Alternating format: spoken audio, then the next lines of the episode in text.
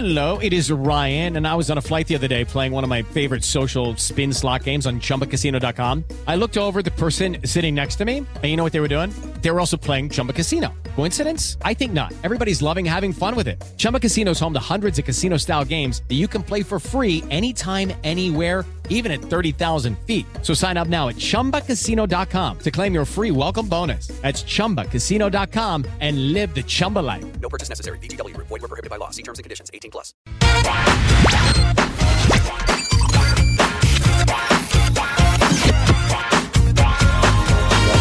Fala pessoal, começando mais uma edição do Papo de Setorista. Seja muito bem-vindo, chega mais, porque só tá começando. A gente vai debater muito o que vai acontecer nesse final de semana, uma prévia de mais uma rodada do Brasileirão. Então chega mais, fique junto conosco, deixe seu like na transmissão aqui no YouTube, compartilhe com a galera nas outras redes sociais, no WhatsApp, nos grupos do WhatsApp. Eu tá começando o Papo de Setorista, compartilhe aí, deixe seu like na transmissão e já o seu comentário. Tá só começando ao meu lado aqui, Vitor Boni e Kaique Silva. Estaremos juntos para esse debate sobre mais uma rodada do Brasileirão. E amanhã com dois jogos, é verdade, dois de dois paulistas, né? E no domingo, além do Bragantino, tem clássico. Clássico eu vou deixar para falar daqui a pouquinho, que é o assunto principal para dar um suspensezinho aí pra galera. Vamos começar falando dos jogos de amanhã, porque também tem jogo importante. O São Paulo vai enfrentar o Havaí. E também o Santos joga. Daqui a pouquinho a gente fala. O Santos, ó. O Corinthians joga. Daqui a pouquinho a gente fala do Corinthians. O Kaique Silva tá pra cá pra falar também do Corinthians. Vamos começar falando do São Paulo, fora de casa, contra o Havaí. São Paulo que vem de um resultado, entre aspas, pro torcedor, negativo. Né? Um resultado negativo. Porém, com. Né? A gente pode falar que não foi tão negativo assim, vai. 2 a 2 e agora o jogo contra o Havaí, né? Boa noite, Chacon, Kaique, todos que acompanham a Jovem Pan. É, eu não acho que foi tão negativo assim, não. Se, se pegar a tabela dos jogos que o São Paulo fez até agora, dos oito jogos que o São Paulo fez até agora, acho que foi o primeiro resultado fora do esperado, assim, do, do- daquele. Quando você pega a tabela no início do campeonato, você vê, ah, esse jogo, da, esse jogo espera uma vitória. Esse jogo em casa contra um time que briga lá embaixo, você espera uma vitória. Esse jogo contra um forte, um grande fora de casa, ah, uma derrota é esperado. Acho que esse empate contra o Ceará em casa foi o primeiro resultado, assim, é, dos não esperados, do, de que saíram do normal, digamos assim, entre aspas mas não acho que foi um resultado ruim, não. Ainda é um empate que man- manteve a invencibilidade, a sequência invicta do São Paulo em casa. É um resultado que, que foi ruim pelas circunstâncias do jogo, porque o São Paulo poderia ter feito mais, mas em termos de tabela, mantém o São Paulo lá em cima, mantém o São Paulo brigando pelo G4 e não foge muito do que está sendo esse início de, tempor... início de campeonato brasileiro do São Paulo, brigando lá em cima, até talvez mais do que se esperava considerando os últimos meses, né? Os primeiros meses, os últimos meses do ano passado, os primeiros meses desse ano, acho que não foi um resultado que prejudicou o São Paulo. Fica a torcida fica mais chateada pela circunstância do jogo, até porque foi a segunda vez que aconteceu de São Paulo criar boas chances, né? Criar oportunidades, poder sair até do primeiro tempo com uma vantagem maior e não conseguir e acabar cedendo empate no segundo tempo, no final do jogo.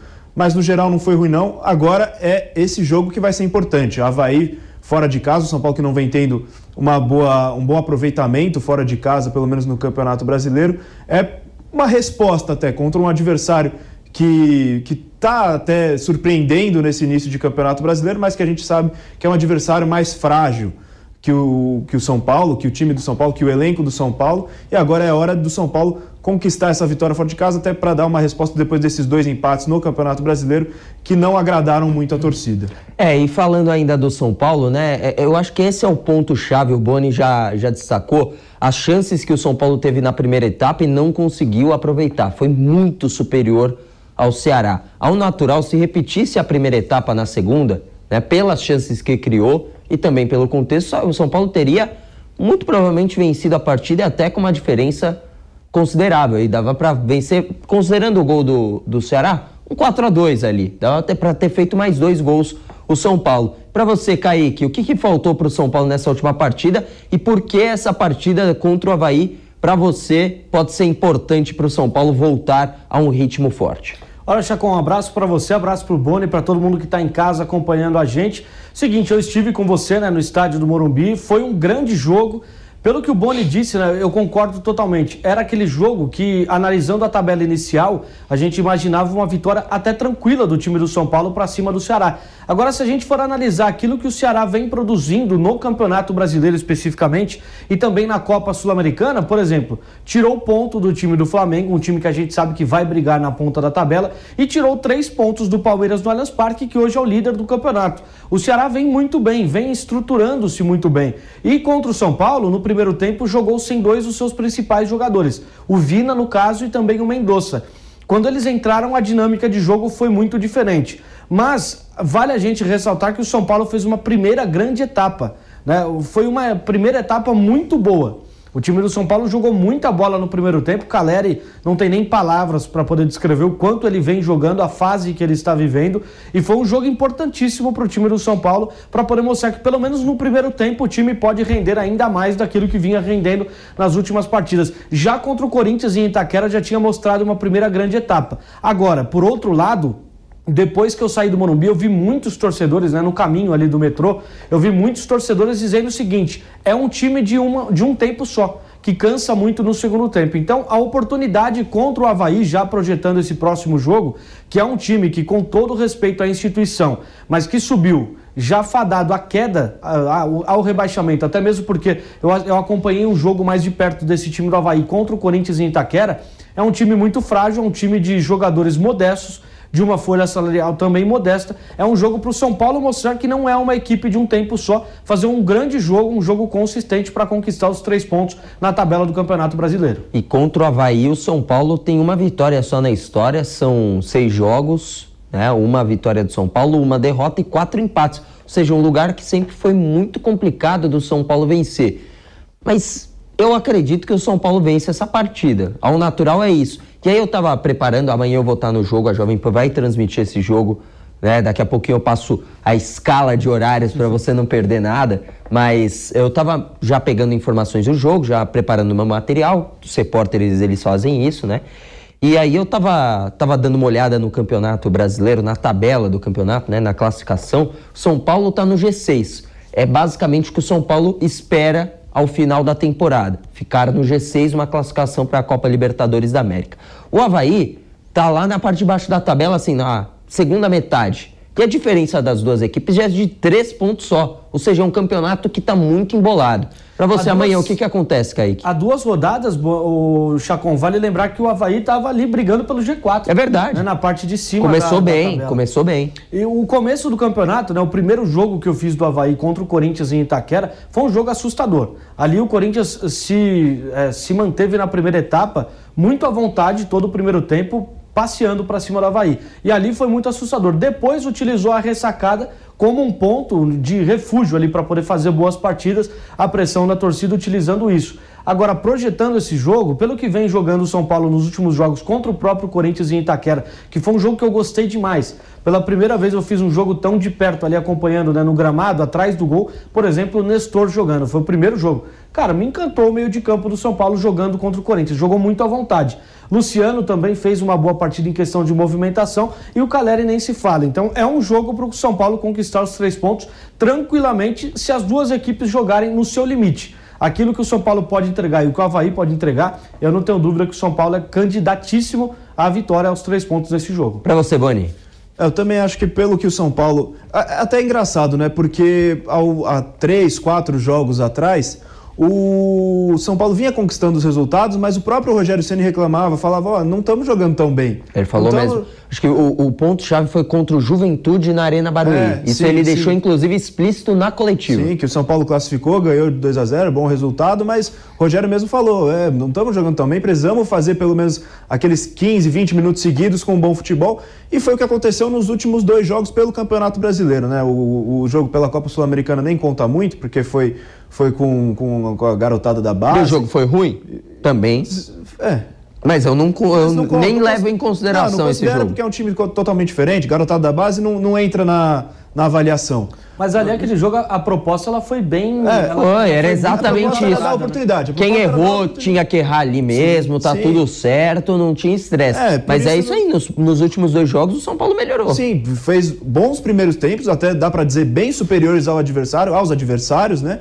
O problema é que deixou o resultado escapar no segundo tempo. Mas eu vejo que, apesar de ter deixado o resultado escapar, foi uma evolução, pelo menos ao que o Rogério Ceni reclamava. O futebol foi superior, o futebol melhorou. Agora, é, é essa questão também que o Kaique falou, do, do- de não ser o time só do primeiro tempo. Tem que manter o desempenho também no segundo e tem que também eh, ser mais letal na hora de atacar, na hora de concluir as, as jogadas. Falta regularidade.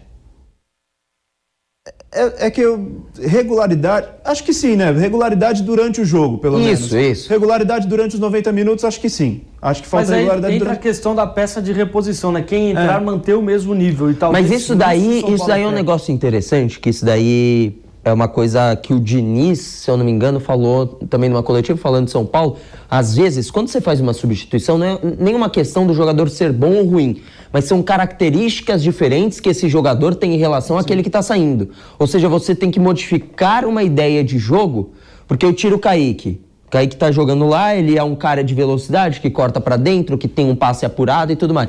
Coloca o Boni, que tem um passe ainda melhor, só que ele não é um cara de velocidade, é um cara mais de cadência e tudo mais. Porque não é que o Boni seja pior do que o Kaique, mas para aquele estilo de jogo, isso muda. Então, às vezes, falta isso também pro Rogério, porque você olha pro banco, um, não é um banco que te enche os olhos. Fala, nossa, só tem craque aqui, pô, tirei um, coloco o outro, tá joia, tá No zero bala. Isso ficou muito claro, né, Chico? Entendeu? Porque aí você chega e fala, pô, vou trocar aqui, pô, eu sei que o cara já não é tão bom. Assim, tipo, tecnicamente. E também tem a questão da função.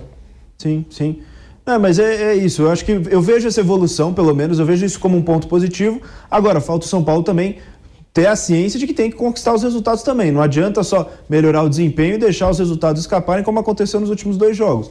O clássico eu até entendo, porque tem um ambiente diferente, mas o Ceará em casa, você tem que eh, sair com os três pontos. Com o seu objetivo, você tem que sair com os três pontos. Contra o Ceará em casa, você tem que ganhar o jogo. É, só, vi- só o desempenho não basta. Mas eu vejo como positivo, pelo menos, essa evolução no que o Rogério Ceni reclamou. Acho que nesses últimos dois jogos pelo Campeonato Brasileiro mostrou pelo menos essa melhora. Agora eu vou Be- falar uma coisa, só pra gente poder Claro, por eh, favor, por passar favor. por esse assunto e talvez até fechá-lo. Eu vou falar pra você, viu, Chacon e também Boni, pra todo mundo de casa. Poucos times vão fazer uma primeira etapa dominante fora de casa contra o time do Corinthians e mesmo até em casa contra o time do Ceará. Porque eu vou falar pra vocês, eu acompanhei o jogo de perto também no Allianz Parque, estava no- nessa transmissão de Palmeiras e Ceará. O time do Ceará foi melhor nas duas etapas, mesmo permitindo os- o Palmeiras fazer alguns gols, empatar o jogo em algum determinado momento. é, o time do Ceará é um time bem montado, melhor campanha inclusive da Sul-Americana da história, né? Isso tem que ser levado, levado em conta também. É, também tem isso. E o Ceará, pra mim, não é uma equipe tão boba assim, não, como muitos pensam. Mas o fato é que o, o- o São Paulo perdeu pontos né, nesse início de campeonato para os dois últimos colocados na ocasião, Ceará e o Fortaleza antes. Então acho que dá para também fazer uma crítica a esses pontos perdidos, porque imagina, mais quatro, mais quatro pontos para o São Paulo nesse momento, seria líder do campeonato. É, eu acho que entra também naquilo que eu falei de, de olhar a tabela antes do campeonato e ver o que se espera. Antes do campeonato começar, antes da gente saber a situação que vivia o Fortaleza, eu consideraria um empate fora, um empate no Castelão, ok, como ok, um resultado, resultado. Não é um resultado bom, não é um resultado ótimo, mas é um resultado ok. Não, um Até resultado até foi- bom, assim, dependendo de como cada equipe. Uma Sim. tá na Libertadores, classificada para as oitavas, outra tá na Sul-Americana, não fez um ano tão bom na temporada passada. Tem isso também. Sim, agora a gente vê o Fortaleza na lanterna do campeonato, com dois pontos somados, realmente fica um. Você olha com uma outra perspectiva para o resultado. Mas naquele momento eu não acho que foi um resultado ruim. Agora, empatar com o Ceará, realmente, já é um pouco pior, porque a gente já começa a ver a situação de cada time na tabela. Mas também o Ceará ganhou um clássico importante co- contra o próprio Fortaleza, que não é um jogo fácil também. É, precisa ter uma casca esse time para ganhar um jogo assim no Castelão, lotado, é, jogo com briga, jogo com confusão. Também não é, não é um time bobo o Ceará, mas realmente Se a gente olhar agora dois resultados contra times da parte de baixo da tabela, você olha com uma perspectiva de que poderia ter sido melhor. Mesmo com a situação do Fortaleza sendo desesperadora, digamos assim, no começo do campeonato, porque, por exemplo, se a gente for analisar dois pontos nessa altura do campeonato, me parece um time que vai brigar pelo rebaixamento até o final. Mas ainda assim eu acredito no poder de reação do Fortaleza e também do, do próprio Ceará dentro do campeonato. E acho que no final a gente vai ver que esses times, na verdade, não eram times da parte de baixo da tabela, talvez do meio para cima. O Ceará ainda mais, o Fortaleza, por esse começo muito ruim, talvez até fique ali da parte de baixo para o meio por conta da necessidade de uma recuperação e aí a pressão que vai causar em cima do Fortaleza. Quantas vezes a gente já não viu times que eram líder do campeonato, vai na sexta rodada? O Vasco. O Vasco, pronto, perfeito. Que caíram no mesmo ano. Também tem isso. Só que é muito importante para uma equipe, por exemplo, que almeja um G4, como o São Paulo, somar o máximo possível agora para poder perder pontos mais para frente. Sim, sim. É, essa situação até do Fortaleza, o São Paulo conheceu bem é, ano passado, né? Ganhou só na décima rodada. É, o Fortaleza agora vai vivendo mais ou menos o mesmo caminho. É, mas você se complica mesmo nesse começo de campeonato. Mas é, é isso que você falou, Chacon. Essa é a hora de somar pontos quando, quando o campeonato ainda não tem o seu rumo muito definido. Exato, exato. Quando, Agora quando eu- os times ainda estavam dividindo muita atenção, agora acabou a fase de grupos da Libertadores, mas os times já há poucas semanas estavam dividindo essa atenção com a Libertadores, com a Sul-Americana. Esse é o momento de você. Acho que até o planejamento do, do Rogério Ceni foi certo. Nesse sentido, porque enquanto outros times estavam focados, ele jogou sua, sua força máxima, digamos assim, para o Campeonato Brasileiro somou pontos importantes. Agora também, com todos os times sem esses campeonatos para disputar, esse é o momento também de mostrar sua força no Campeonato Brasileiro. E olha só, vamos colocar na tela aqui para o pessoal acompanhando no YouTube os jogos de amanhã, sábado. Jogos desse sábado pelo Campeonato Brasileiro, tá aí na tela para você. América Mineiro e Cuiabá, jogo no Independência às quatro e meia da tarde. Ceará e Curitiba às sete da noite no Castelão. Curitiba começou bem o campeonato. Havaí São Paulo na ressacada às sete da noite. A Jovem Pan vai transmitir essa partida para você. Arena da Baixada, sete da noite também. Atlético Paranaense e Santos. Atlético Paranaense e Santos. E às oito e meia, esse é com você, hein, Kaique? E analisando a- Atlético Goianiense e Corinthians. Analisando a tabela dos jogos, e o Chacon, pode até parecer loucura. Primeiro, o ponto que eu ia responder primeiro, eu acho que seria mais é, vexame, digamos assim, e mais inaceitável o São Paulo perder pontos para o Havaí na ressacada do que o ponto que perdeu, por exemplo, os dois que deixou de ganhar contra o Ceará no estádio do Morumbi. Agora, analisando a tabela de jogos, por exemplo, Atlético Paranaense e Santos. Jogo de dois times muito inconstantes. Talvez o único jogo de desequilíbrio nessa rodada seja o Havaí e o São Paulo, que na minha opinião o São Paulo é muito favorito. Nos demais jogos, jogos muito equilibrados. E esse Atlético Goianiense pode dar trabalho para o Corinthians, né? Já falando desse Corinthians que eu acompanho o dia a dia, Corinthians está desfalcado de quatro titulares, por exemplo. Raul Gustavo testou positivo para a Covid-19.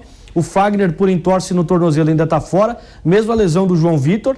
E também o Jô está de fora por conta de uma pancada na perna. E o William também, por causa de uma pancada no tornozelo, está fora do jogo. São jogadores importantíssimos, além do Maicon, que está suspenso pelo terceiro amarelo. Um time bem modificado para enfrentar o Atlético fora. E você esteve no CT, lá no Joaquim Sim. Grava, né? Sim, Inclusive, o Kaique Silva, que é um dos grandes fotógrafos da nossa equipe. Uma foto que basicamente não dá pra ver nada. né? Na saída ali, né? Ô, ô, ô, ô, Kaique Lima, você consegue pegar essa bela foto? Do, é, Tá tá, no no, Twitter, tá no tá no Twitter, do, Twitter. Kaique, do Kaique Silva. Só pra explicar, Chacon, o João Vitor saiu Tá. e tem uma garotada que fica ali na porta do CT Joaquim Grava, tem um campinho Esperando do os, joga- lado. os jogadores pra pedir autógrafo. E aí a normal. molecada tava ali jogando bola, empinando pipa, Certo. andando de bicicleta, tem até uma ciclovia ali na, na frente do CT Joaquim Grava. Quando eles viram que era o João Vitor saindo, porque sabiam que o João Vitor tava fora da viagem, eles ficaram malucos. E aí eu tentei fotografar o João Vitor parando para atender, porque não é todo jogador que passa, né? Muitas vezes com o insufilme ali passam, né? Nem Mas ele ninguém. passou e parou e atendeu Ele parou e atendeu a garotada É que bom tava que ali de bicicleta. o que aconteceu. É, é exatamente o que eu ia falar. Foi importa- ótima essa explicação. Porque Porque, o Kaique Lima foto- tá trazendo a foto É, o pra gente importante é a aqui. descrição, porque através da foto não dá para ver muita coisa. E aí a gente até mandou, né? Eu, eu vi, tava, tá, tá aí, tá na tela. Vamos colocar então a foto que o Kaique Silva tirou. Olha só, que Meu linda Deus. foto. Não dá pra ver nada. né? Basicamente O não dá pra ver nada. E aí quando eu tô passando a timeline no Twitter, né, e vejo isso, eu mando pro falo, Kaique, parabéns. Que fotografia maravilhosa. É, eu vou falar, eu vi essa foto no Twitter, eu achei que era o Kaique falando, olha esse sol na, no CT Joaquim Não, achei Grava, que tinha olha- alguma frase olha- bíblica, é, alguma olha coisa essa- assim. Essa paisagem, não achei que era Imediatamente. informação. Olha não só achei- como Deus é lindo, achei como que o mundo é maravilhoso. Não imaginei que era quando, informação. o, quando o Chacon mandou a mensagem, ele me pautou a explicar o motivo da foto estar ruim. Imediatamente eu fiz um outro post e já joguei o link rápido pro Chacon. É porque, gente, o sol me atrapalhou. E ali, se eu não pegasse rapidamente, o João Vitor tava com um pouquinho de pressa. Entendi. Se eu não tirasse a foto de qualquer jeito, eu ia acabar não conseguindo registrar um belo momento.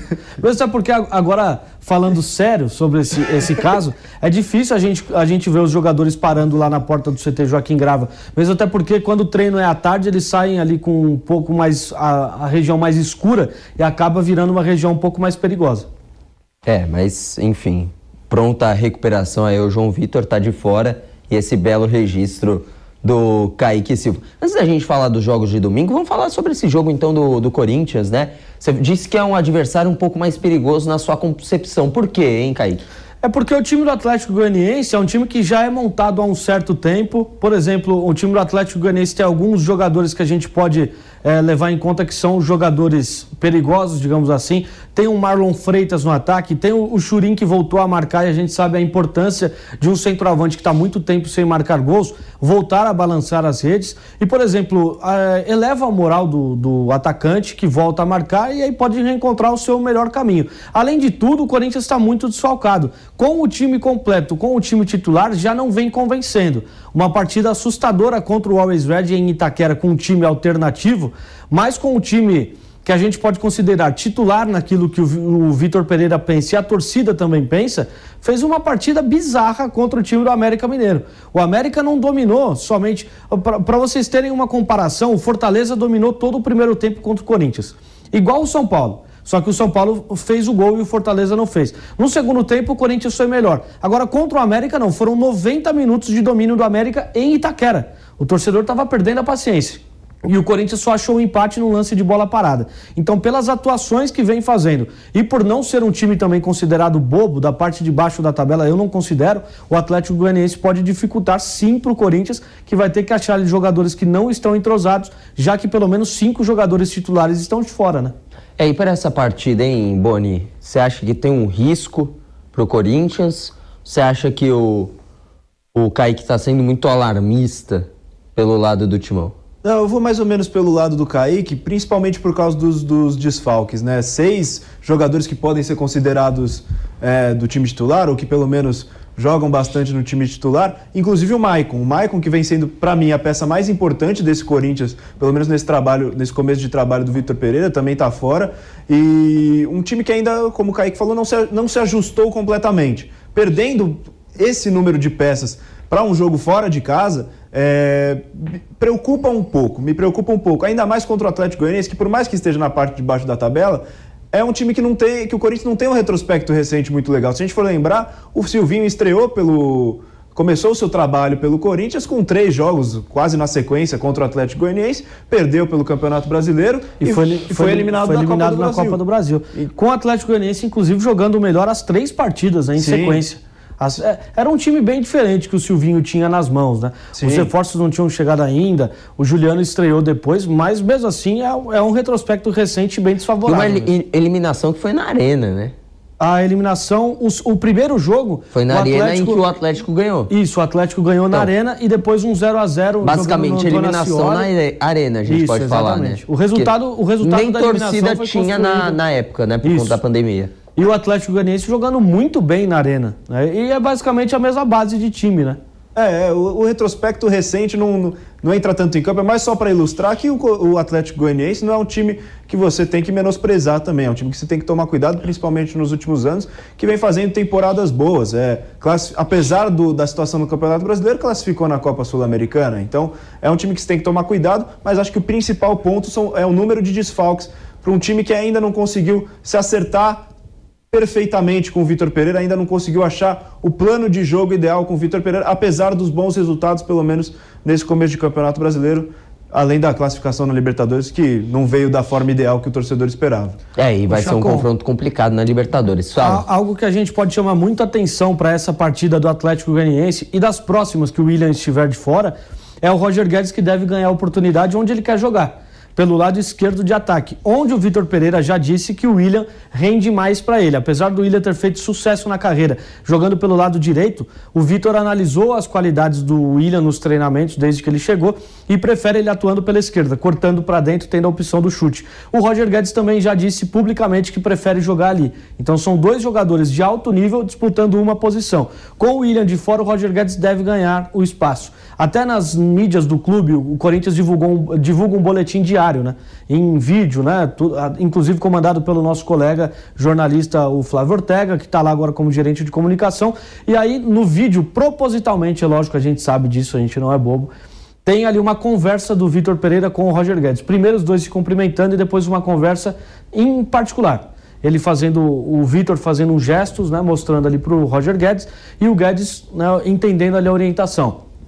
Isso leva a crer que vai ter uma sequência jogando na posição onde ele quer atuar, onde ele gosta de atuar pelo lado esquerdo, vai começar a ter mais sequência agora o Roger Guedes mesmo, até porque o William está de fora por conta da lesão. É, o torcedor tá meio pé da vida com o Vitor Pereira, né? O, ouvi aqui no ponto uma reclamação, pô.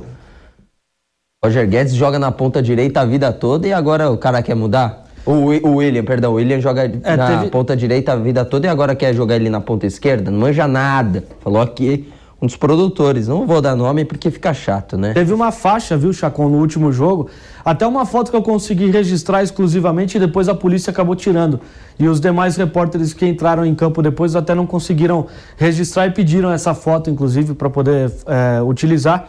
É uma faixa escrito VP chega, pare de inventar. Até por conta dessa mudança. Mantuan jogando na, na, na lateral direita, o Adson jogando como um meio-campista, sendo que é um jogador de beirada. Então, parte da torcida, de fato, está perdendo a paciência com o técnico português, o Vitor Pereira, por conta de algumas escolhas. Não dar sequência aos jogadores, não utilizar sempre a mesma equipe fazendo esse rodízio. Mas ele já disse que, apesar da qualidade muito alta dos jogadores mais velhos, ele não consegue dar uma sequência aos jogadores por conta do calendário, um jogo atrás do outro. Essa, uma foto que não tinha o sol atrapalhando, então ficou totalmente visível Essa tava com qualidade. pelas lentes de Kaique Silva.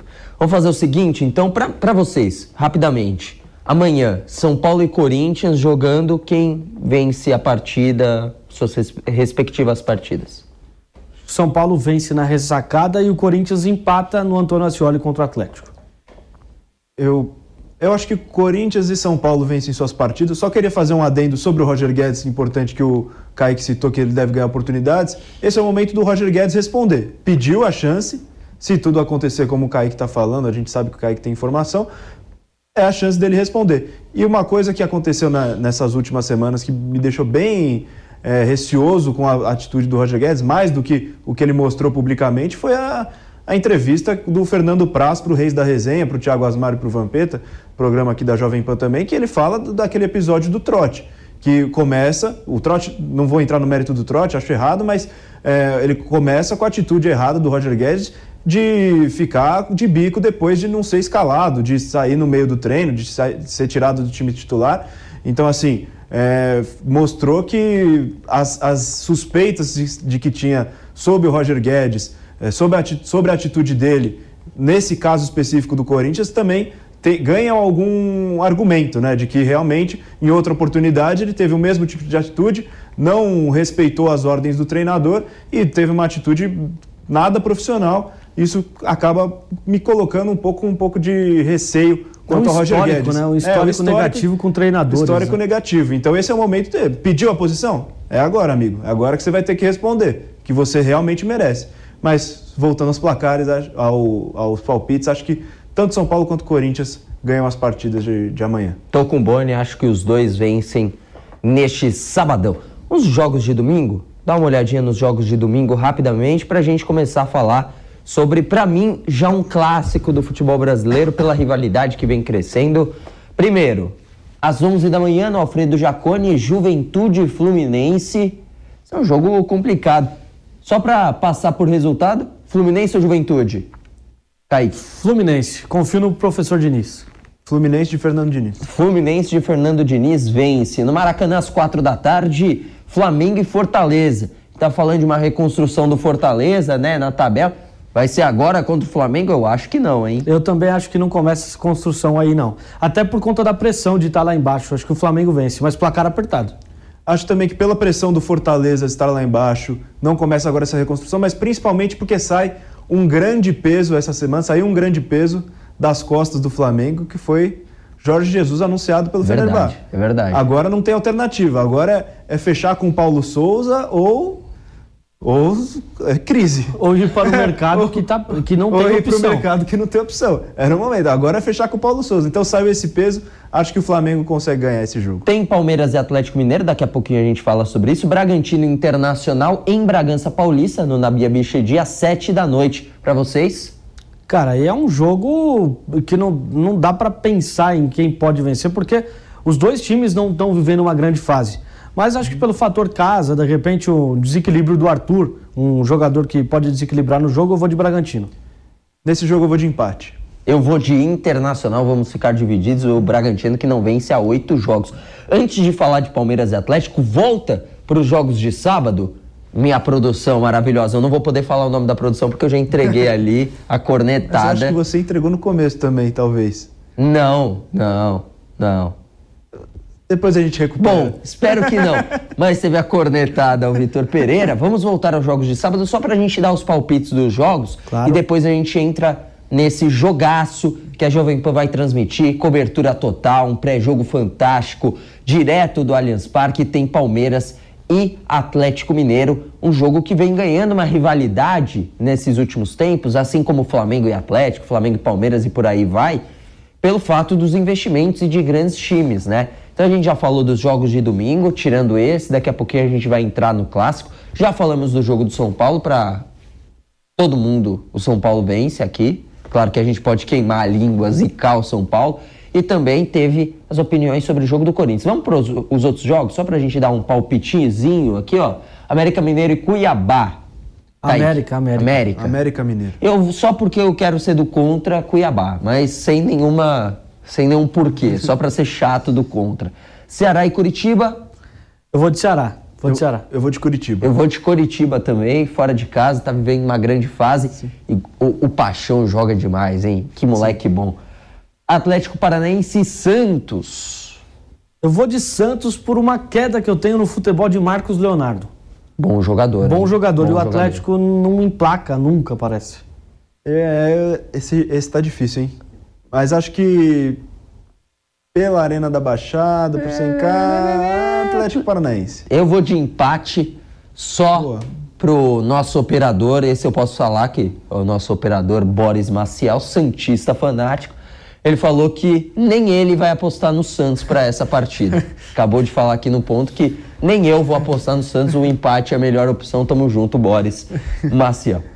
E olha só, vamos falar então agora sobre esse jogaço que vai acontecer no próximo domingo. É, próximo domingo parece que tá muito longe, né? Depois de amanhã, Palmeiras e Atlético Mineiro. Isso é um jogão que a gente. É, é daqueles tipos de, de jogos que tem nas rodadas que a gente fala. Esse é o jogo da rodada. Isso não tem dúvida, né? Para essa rodada, é o jogo da rodada Palmeiras e Atlético Mineiro, né, Kaique? E ao mesmo tempo é o jogo para se lamentar bastante, né? O calendário, infelizmente, a gente lamenta porque Ah, muitos jogadores estarão verdade. de fora desse jogo e que poderia, inclusive, a gente poderia projetar através desse jogo como será as quartas de final da Libertadores. Porque eu não tenho dúvidas que o Atlético passa do Emelec e que o Palmeiras passa do Cerro Portenho. Não tenho nenhuma dúvida que pode ter uma zebra nas Cravou, oitavas de final. cravou. Não, eu acho que é até tranquilo para poder cravar Atlético Mineiro e Palmeiras nas quartas. E nesse jogo a Se gente você poderia... zicar, as torcidas vão ficar Ah, bravas com certeza vão atrás de mim. Ainda mais por ser setorista do Corinthians, a torcida do Palmeiras vai, ainda tem vai isso. perseguir daquele jeito. Mas assim, é, poderia ser um jogo que a gente poderia ter uma prévia né, de umas quartas de final da Libertadores. E eu acho que esse jogo é para se lamentar ainda mais porque os jogadores que estão de fora do time do Palmeiras, Gustavo Gomes, o pilar da zaga, e o Danilo, o pilar do meio de campo para frente. Porque ele faz a função de volante e ele chega também no ataque finalizando. Ele é um dos jogadores que participa de mais jogadas é, de, de mais jogadas ensaiadas de bolas paradas do Abel Ferreira. Tem uma jogada de, de, de uma jogada ensaiada de escanteio que o Palmeiras cruza a bola no primeiro pau, o jogador dizia, e é o Danilo que chega no segundo pau para poder escorar, por essa presença dele de área também. Um cara que tem velocidade e tem muita qualidade. Fora o Gustavo Gomes, que é o xerifão que está fora. Do lado do Atlético Mineiro é para poder lamentar muito a ausência do Guilherme Arana, que também é um cara importantíssimo no lado esquerdo, tanto na defesa quanto no ataque. E o Guilherme Arana, particularmente falando, aqueles mais supersticiosos, ele costuma se dar bem no Allianz Parque, vale a gente lembrar. Agora, o jogo que a gente está acompanhando, para você que está acompanhando a gente no YouTube com as imagens, esse último jogo me leva a, me leva a crer que será um jogo muito disputado, porque nessa ocasião o Palmeiras estava com um time alternativo nesse último jogo entre os dois no Allianz Parque e o Galo sofreu bastante contra um time do Palmeiras alternativo com a sua equipe titular em reta final de Campeonato Brasileiro. Então, tem tudo para ser um grande jogo de fato, não só o jogo da rodada por nome, mas sim por rendimento, aquilo que as duas equipes vão mostrar em campo. Estou muito ansioso para acompanhar esse jogo. Eu e o Chacon né, estaremos de perto por lá. O Chacon vai acompanhar muito de perto lá do gramado. Eu estarei nas tribunas do Allianz Parque acompanhando esse jogaço. Vai ser bem bacana esse jogo, viu? Chacon? Tá Vai sim, vai sim. Eu também tô. Um jogaço de bola. A Jovem Pan vai transmitir para você e trazer todos os detalhes. Sobre essa partida, hein, Boni? O que, que dá para esperar sobre essa grande partida? Você acha que o fator casa vai fazer a diferença? Esse sim, para mim é um jogo, para mim é o jogo mais equilibrado da rodada. Sim, sim, é o jogo mais equilibrado da rodada, é o é o melhor jogo da rodada, como vocês falaram. E são aquelas partidas legais de se ter né, no Campeonato Brasileiro, porque são carregadas com um histórico, pelo menos recente. O Atlético Mineiro mordido por causa da Libertadores do ano passado. O, do lado do Palmeiras, não, não acho que se cria uma expectativa no Abel, mas pelo menos quando o Palmeiras classificou, foi aquela discussão, aquela, aquelas opiniões divididas entre ah, foi a estratégia do Abel que ganhou? Não, foi sorte, o Palmeiras ganhou na sorte, uma, uma bola. Então, não na parte do Palmeiras, mas se cria essa expectativa também para ver a reação do Palmeiras agora contra o Atlético Mineiro. E acho que além do fator casa, são muitos fatores, né? São, são muitas, muitos aspectos a serem analisados. Primeiro, o que o Kaique falou, o jogo perde muito com os desfalques, mas principalmente o Palmeiras perde por ter esses três pilares fora do jogo, o Everton, o Danilo e o Gustavo Gomes. O Atlético Mineiro perde com o Arana, mas é, mas, por exemplo, o Júnior Alonso pediu dispensa da seleção paraguaia e vai poder jogar. Então, o Atlético Mineiro, nesse ponto, perde menos, mas ainda assim é um time que não conseguiu render o seu máximo com o Mohamed, com o técnico Antônio Mohamed, ainda não conseguiu atingir o ápice do que pode atingir com o elenco que tem, com as peças individualmente que tem e por isso acho que sai um pouco atrás do Palmeiras nesse quesito do coletivo. O Palmeiras perde mais nas, nos desfalques, mas ainda acho que o coletivo do Palmeiras compensa essas perdas em relação ao Atlético Mineiro. O fator casa vem sendo muito importante para o Palmeiras, vem tendo uma força absurda com a sua torcida, já já está é, não sei quantos ingressos vendidos para esse jogo. Esgotados, já... viu? Esgotados? Esgotados. Esgotados, é. E tem uma informação também importante, viu, Boni, só para poder complementar aquilo que você estava falando, o Keno volta a ficar à disposição da comissão técnica, foi liberado do DM. Então o Keno joga. Tem desfalque por lesão no Galo, mas o Keno, por exemplo, a lei do ex, né? A lei que mais funciona aqui no Brasil, talvez, a lei do ex, ela pode entrar em atividade novamente. E o Palmeiras tem retornos também, né? O Veron voltou a treinar, o Luan, zagueiro, também voltou a treinar normalmente. Então, são elementos que podem trazer esse jogo ainda mais do que a gente imaginava, né? É, sem dúvida nenhuma. Eu vou dar uma passada aqui no chat da Jovem Pan. Tô lendo aqui, tá? É ao vivo, o programa é ao vivo, então vou dar uma lida no chat da Jovem Pan. O Diego Santos é corintiano, tá mandando um alô. Aí o Correia, mano, só tem São Paulo e Havaí que é o favorito São Paulo. Flamengo não é favorito, não. Você é um anti-flamenguista?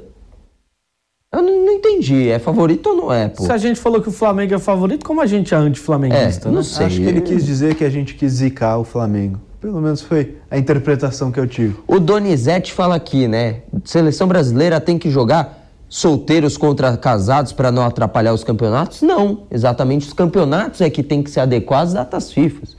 A gente não está falando que a seleção, inclusive para ampliar a possibilidade da seleção chamar realmente os melhores e não ficar, porque o, o, o próprio Tite ele fala, pô, eu não chamo tantos jogadores do Brasil exatamente para não atrapalhar tanto, podia ter mais oportunidade, inclusive de jogadores do seu time irem para a seleção, serem valorizados e serem vendidos, gerando mais grana para o seu time. Então e é o isso que a Tite gente foi tá bastante falando. criticado porque deixou de fora dos relacionados, até do banco, o Danilo, né? Que desfalca o Palmeiras, mas ficou até de fora do banco. Em contrapartida, o Everton jogou, né? Então, ali são, são dois pesos na seleção de dois jogadores do Palmeiras esse jogo que a gente está falando, né, Chacon? O Coringão Pistola fala que o Kaique é um monstro sagrado. Manda um abraço aos amigos Apão, um abraço pra você.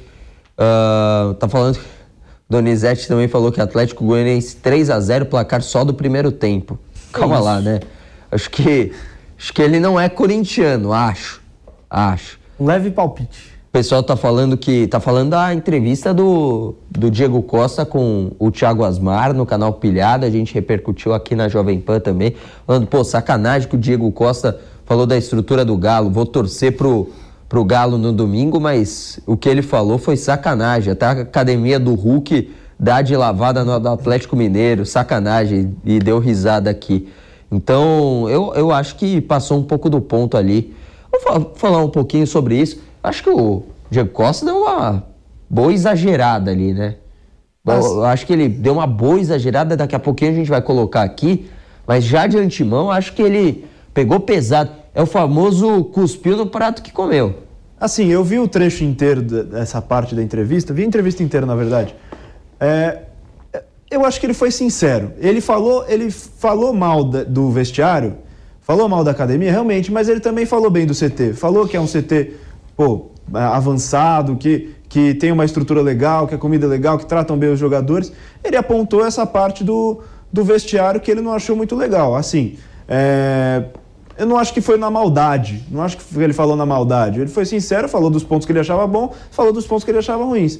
Mas assim, ele também eu acho que ele poderia ter evitado, né? Ainda mais por ter saído, ter saído do Atlético Mineiro há pouco tempo, ter saído de uma forma talvez não muito legal, pediu rescisão lá no final do ano, tinha até uma expectativa de que talvez ele ficasse, talvez não ficasse. Poderia ter evitado pelo menos para esse momento, né? Porque é uma história recente, mas eu não acho que foi na maldade que ele falou. Ele falou tanto pontos positivos como pontos negativos. Não acho que Você já deu spoiler, mas nós vamos colocar aqui a sonora também, a participação do Diego Costa com o Thiago Asmar no canal Pilhado. Vamos acompanhar. Diego, o CT do Galo realmente é nível europeu ou é marketing do clube? Marketing. o vestuário lá é. O vestuário lá é muito ruim, velho. Isso, irmão! É, meu irmão, tá mandando falar a verdade, pelo amor de Deus. Pô, mas o CT do Galo é fera, tem hotel, Não, tem... CT tem um campo ali, mas se chover, você não pode treinar ali, você fica sem treinar. Aí tem uns campos lá em cima que tal, estão fazendo a estrutura. Eu não peguei a estrutura lá de cima que falou que vai ficar fera. O vestuário lá, aquele banheiro ali que a água sai aquele jorro assim, só. Entendeu? Então o CT do Galo não é do nível do CT do Atlético de Madrid, Não, não, não, não. Mas o Atlético de Madrid então, é nada também nível europeu, não. Tudo é mentira o Atlético de Madrid aqui também, viu? Aí, ó, viu? Tem isso É, também. não, tipo assim, lá o Atlético tem de estrutura, assim, de qualidade que dá pro jogador, lá você tem refeição, tem tal. Isso aí, top. 100%. O Atlético de Madrid não tem isso. Entendeu? Você vai ali, acabou o treino, você tem um almoço, porra, comida lá maravilhosa. O cozinheiro lá é o melhor do mundo. Um Atlético Mineiro, porra, fala, caraca, tô bem demais. Tem um alojamento lá, sua cama. Essa parada assim, muito top. Você dá, dá um água do conforto. chuveiro que não. O vestuário dos jogadores lá de treino é uma, é uma merda, beleza, tá massa. Só isso. É, ah, é isso. É, a academia também é morta, mas. É, é aquilo. Também eu acho que tem um exagero em alguns, alguns casos, né? Até tem a imagem do CT, daqui a pouquinho a gente coloca algumas imagens do CT. Mas eu acho que ele pegou pesado demais na forma em que ele fala, né? Eu acho que é isso revendo, que é o... Até eu mantenho o que eu digo de. Acho que não foi na maldade. Acho que poderia ter evitado falar isso nesse momento. porque E tava uma também o modo- resenha ali, E também o uma modo de resenha. falar. Também o modo de falar. Falou que tem uma- Sinceridade, sinceridade é. sempre muito bom. mas tem muitas vezes que você pode pecar por excesso de sinceridade. Sim, sim. Até mesmo, eu acho que o Diego poderia ter se preservado um pouco por não ter dado o retorno esportivo também que o Atlético esperava quando É, contratou. é isso. Mas ele se sentiu tão à vontade ali com o Thiago ele, Asmar, ele, ele largou, ele largou mão, tanto que ele fala do Atlético de Madrid, onde ele ficou anos e anos, É, esse tipo de onde ele se naturalizou, entendeu? né? Então, é, é, tipo, eu, eu acredito que também não foi na maldade, mas assim, Poderia ter evitado. po- poderia ter, certeza. sabe, colocado Poderia a ter mão na evitado. cabeça, ó, hum, será que é de bom E, tom? e talvez depois que ele falou, ele pode até ter colocado a mão na consciência e ter pensado isso. É que o estilo dessa entrevista, como num, num podcast, muitas vezes o jogador ali, ou o ex-jogador de algum clube, ele, ele pode levar em conta como não uma entrevista de fato, aquele negócio um pouco mais engessado, mas sim um bate-papo com um amigo, né? Até mesmo porque é um formato que deixa o cara muito à vontade. Não defendendo o Diego Costa, acho que ele também passou um pouco do ponto, pecou pelo excesso de sinceridade. Ah, Muitas vezes aquilo que você pensa, você pode falar, você tem total liberdade para falar, mas será que é o melhor a ser falado naquele momento? Talvez tenha ficado não de bom tom assim como a gente imaginava. E aí a torcida do Galo agora começa a pegar no pé do Diego Costa, que também dentro de campo não deu o retorno esperado, né, pessoal? Não, é, eu acho que foi bem abaixo do que se esperava o Diego Costa, quando chegou com uma baita pompa e não rendeu. Enquanto o Hulk, claro, também chegou com muita expectativa, mas muita gente duvidou do que o Hulk poderia fazer, né? É, é- é que até o Diego Costa ele sofreu com lesão, né? Ele se machucou no primeiro jogo da, da Libertadores contra o Palmeiras. Depois... Machucou no meio da partida, No né? meio da partida, Ele não conseguiu Mas jogar o assim, ele é um cara tão importante que ele foi titular naquele jogo, talvez o mais Sim. importante do Galo. E aí ele foi titular, ele sofre o pênalti, o Hulk bate o pênalti na trave. Logo na sequência ele estava levando bastante trabalho ali para a defesa do Palmeiras. E aí ele se machuca e acaba ficando fora do jogo da volta também, né? Ele sofreu com lesão. Se eu não me engano, ele fez 19 jogos nessa passagem. Chegou em agosto, fez 19 jogos, 5 gols, se eu não me engano. É, fez gols importantes até, é, mas ele sofreu com lesão. Eu até, eu até tinha expectativa de como ele iria ser no Atlético Mineiro com uma pré-temporada inteira. Porque se chegar depois de uma temporada europeia inteira, ele já, tinha, já vinha sofrendo com lesão nos últimos anos, sofreu com lesão agora nessa volta, então realmente teve o desempenho prejudicado. Não foi Ó o o que- CT aí. É, olha o CT do Galo. Cidade Pô, do Galo. parece, parece massa, tá? Parece massa.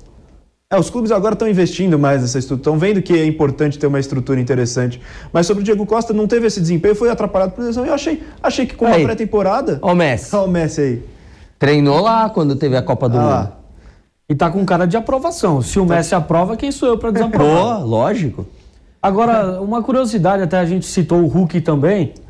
São dois jogadores que o Palmeiras queria, que diz a lenda que são dois torcedores do Palmeiras. O Hulk já falou publicamente. O Diego Costa, ele não, não assume se é de fato. Ele diz que tem muitos eh, familiares. O tio dele nas redes sociais, o Pedro Marques, sempre fala disso, né? O nosso setorista do Palmeiras aqui na PAN. O Diego Costa, sempre o tio dele fala: olha, o Palmeiras precisando de um 9 e não foram atrás do meu sobrinho. Ele resolveria os problemas.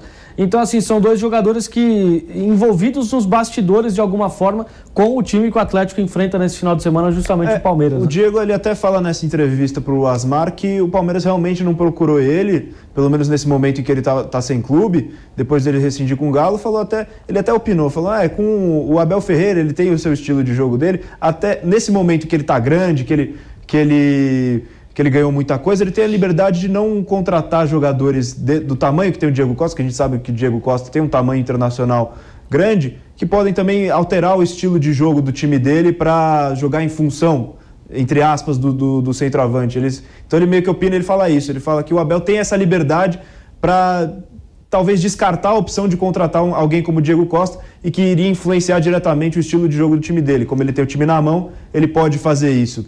O Abel hoje na academia de futebol, ele manda chover e manda parar, né? O Abel manda ali dentro, né?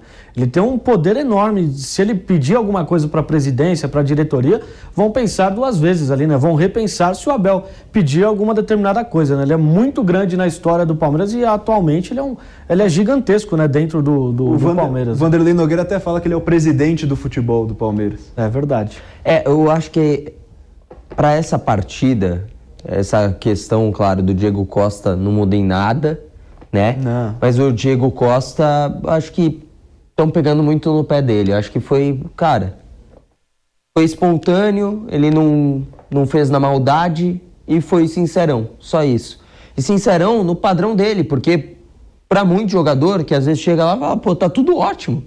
Entendeu? Então, para ele, que viveu Europa, Chelsea e tudo, às vezes pode falar, pô, tá abaixo mesmo. Mas para ele, e opinião de cada um. Acho que ele só poderia ter mudado o tom para falar em algumas coisas, Sim. alguns termos, tá tudo certo. Partir... é, um, é um cara que ele tem uma experiência para poder falar, né, Claro. Chacon? Muda muito a visão do Diego Costa, com o que já teve uma visão internacional, grandes clubes, como, por exemplo, com todo respeito, ao Ademir, que acabou de chegar, por exemplo, do América Mineiro, que vivia uma estrutura um pouco mais simples Ah, e agora sim. na cidade do Galo estar vivendo um sonho, né? Então a percepção de, de cada jogador muda O bastante. maior problema é que o Diego Costa acho que não, não influencia tanto a opinião do torcedor em cima do Diego Costa. Você vê até no, no chat da mesma entrevista, tinha muita, tinha muita gente elogiando o Diego Costa, torcedor do Galo, falando que, pô, sentia saudade, que, que por mais que ele não tenha jogado tanto, ainda era grato ao que ele fez pelo clube, foi campeão, campeão da Copa do Brasil, campeão brasileiro. Mas o problema é que dá argumento para o rival, né? Brincar. Eu vi muito Lógico. isso, torcedor cruzeirense zoando. Não que tenha a situação do Cruzeiro seja muito boa, mas, mas tinha muito torcedor cruzeirense usando essa- esse trecho da entrevista para brincar com o torcedor do Atlético Mineiro e aí acaba irritando mesmo. Agora, falando de falando de do jogo, tem um favoritismo para alguns? Vocês arriscam placar? Quem vence a partida? Eu vou de empate, mureta total. É. Porque o, o Palmeiras ele tem um pilar ali no meio de campo e talvez o jogador mais importante taticamente. Alguns programas atrás eu tinha citado o Rony, mas eu assumo que eu cometi um erro, porque o Rony talvez é o jogador que ele mais se esforça. Agora, o mais importante taticamente do Palmeiras é o Danilo. A gente viu na final do Campeonato Paulista contra o São Paulo a diferença do Palmeiras no jogo de ida sem o Danilo e a diferença do Palmeiras no jogo da volta com o Danilo, que até fez gol, né? Deu, abriu a porteira ali do São Paulo naquela final. Então ele é um cara muito importante, o Danilo, e também o Gustavo Gomes na zaga. Eu vou de empate, porque do outro lado também o Galo não tem um jogador importantíssimo, que é o Guilherme Arana, na minha opinião. Eu fico no 1 a 1 ali, 2 a 2 repetindo o placar do último jogo dos dois no Allianz. E aí, Boni? É, eu vou, vai parecer que eu vou ficar na mureta, mas eu vou de empate também, simplesmente por, por um motivo. É, se os dois times estivessem completos, eu iria com o favoritismo do Palmeiras, porque o Palmeiras tem mais coletivo. O Palmeiras tem mais coletivo, está um momento melhor, é, é um time mais preparado, mais pronto do que o Atlético Mineiro, pelo menos o que o Atlético Mineiro mostrou nessa temporada, mas esses três desfalques são muito decisivos, são muito decisivos. O Everton, Gustavo Gomes e Danilo fazem uma falta danada para o Palmeiras. O Kaique acabou de falar, o jogador mais importante taticamente do Palmeiras, eu concordo. Então, só por isso, eu acho que o, o Palmeiras compensa os desfalques pelo coletivo, mas o Atlético Mineiro tem peças individuais que podem fazer mais a diferença. Eu vou no empate, O- vou muretar nessa. Ô né? Boni, Chacon, e eu nem citei o Everton, porque a, a última partida contra o Santos foi tão boa, mas tão boa do Marcelo Lomba, que eu acho que o Palmeiras está bem servido no gol. É lógico, é muito claro que o Lomba não tem o nível que chegou, o auge que chegou o Everton na sua carreira. Multicampeão, goleiro de seleção brasileira. Mas não é uma posição que o Palmeiras vai sentir tanto. Talvez no meio de campo, com a ausência do Danilo, o Gabriel Menino não traga o mesmo patamar de jogo que, por exemplo, a saída do Everton com o Lomba pode trazer. Numa comparação de jogadores. Na defesa, o Palmeiras vai ter dificuldade para poder escalar. É lógico que o Luan volta, pode ter uma dupla de Murilo e Luan, por exemplo, mas o Luan sem ritmo de jogo, muito tempo fora. Caso o Luan não consiga jogar, o Kusevich está na seleção também, teria que jogar o Naves, um jogador que é uma grande promessa do Palmeiras, jogador que vem da base. Mesmo assim, o nível do Gustavo Gomes para os demais é muito grande. Acho que a diferença de nível de atuação do Everton para o Lomba talvez não esteja tão diferente assim perto do- daquilo que eu vi do Lomba contra o Santos na Vila, por O exemplo. O Lomba é um bom goleiro, isso pra mim é fato. O Lomba é um bom goleiro, mas não é o goleiro que tem a capacidade de decidir jogos grandes, como é o Everton. Com certeza. Como é o Cássio no Corinthians. Acho que o Everton tem essa capacidade. O Lomba é um goleiro que não, não, não deixa a desejar. Mas o Everton faz falta, pelo menos que nesses jogos salvou a grandes. pele do Palmeiras na Vila Belmiro, porque se não fosse o Lomba, o Santos teria pelo menos empatado. Na minha opinião, teria vencido, se não fosse o Lomba, mas pelo menos empatado aquele jogo. Concordo com você, o Santos foi melhor durante um, um geral da partida. Eu acho que se não fosse o Lomba, o, o- o Santos teria vencido e o Palmeiras, vocês já sabem, teriam ido, né? Teriam ido e não teria, não teria vencido essa partida. É, agora, cabe a mim, né? Já que os dois mureteiros, cabe a, a, a este que vos fala ter personalidade e escolher um vencedor. O Mureta junto. Não, nada disso. Aqui não tem mureta. Quem me conhece sabe, não tem mureta. Ah, Nos amigo. outros palpites Ah, ele foi o contrário, só, pra, só pra contrariar a gente. Teve um, Mas pal- tudo bem. teve um palpite num papo de setorista. Ah, não, eu, eu posso, eu posso, é verdade. Você Qua- foi- eu, eu posso, só não pode Code. Quase que o Palmeiras foi de Bob. Eu posso, eu só tava na dúvida se eu não podia. Eu posso. Quase que foi de Bob. Só não pode QR Code na tela. É. Mas. Amigo, aqui não tem mureta, não. Não, teve um palpite Que- num papo que de palpite? Ah, no, no programa em que decidi, Ah. decidimos, não, palpitamos os campeões da temporada, você, Meu amigo, eu você não muretou. Você muretou. Eu não posso achar que o, o América Mineiro vai ser campeão? Não, você pode. Então pronto, Mas deixa seu, eu, pô. mas esse é seu palpite real? Não. Pois bem. Bom, eu não vou muretar e em casa o Palmeiras, diante da sua torcida, vai vencer a partida, vai sair com os três pontos pra cima do Atlético Mineiro. Eu jurava que ele ia falar.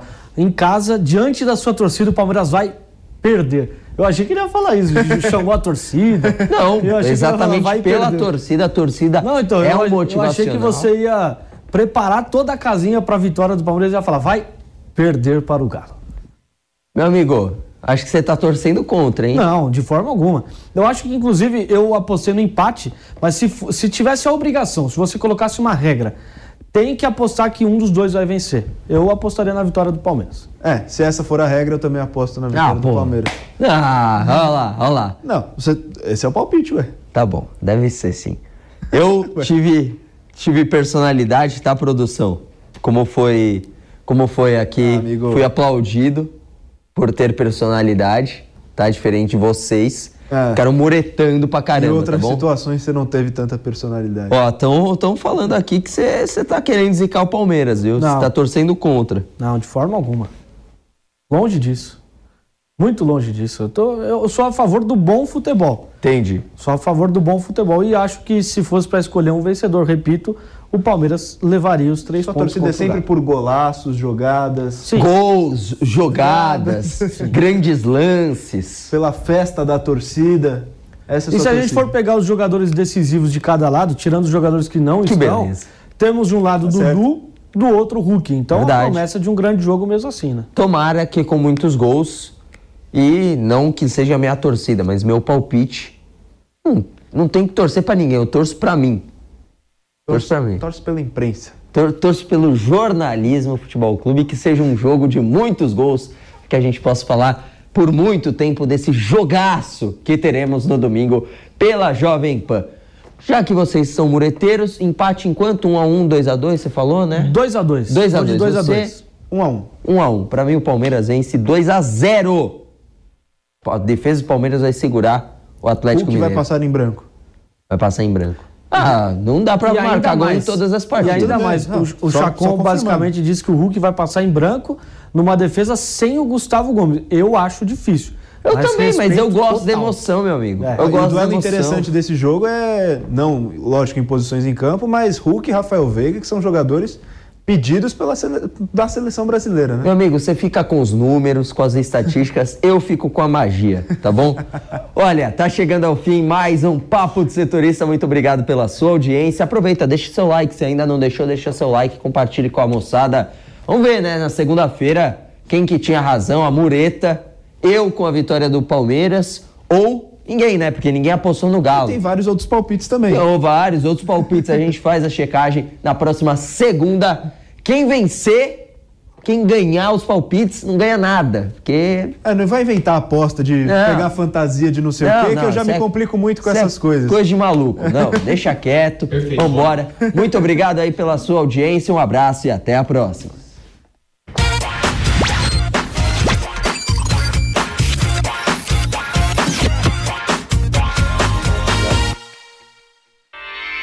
Realização Jovem Pan News.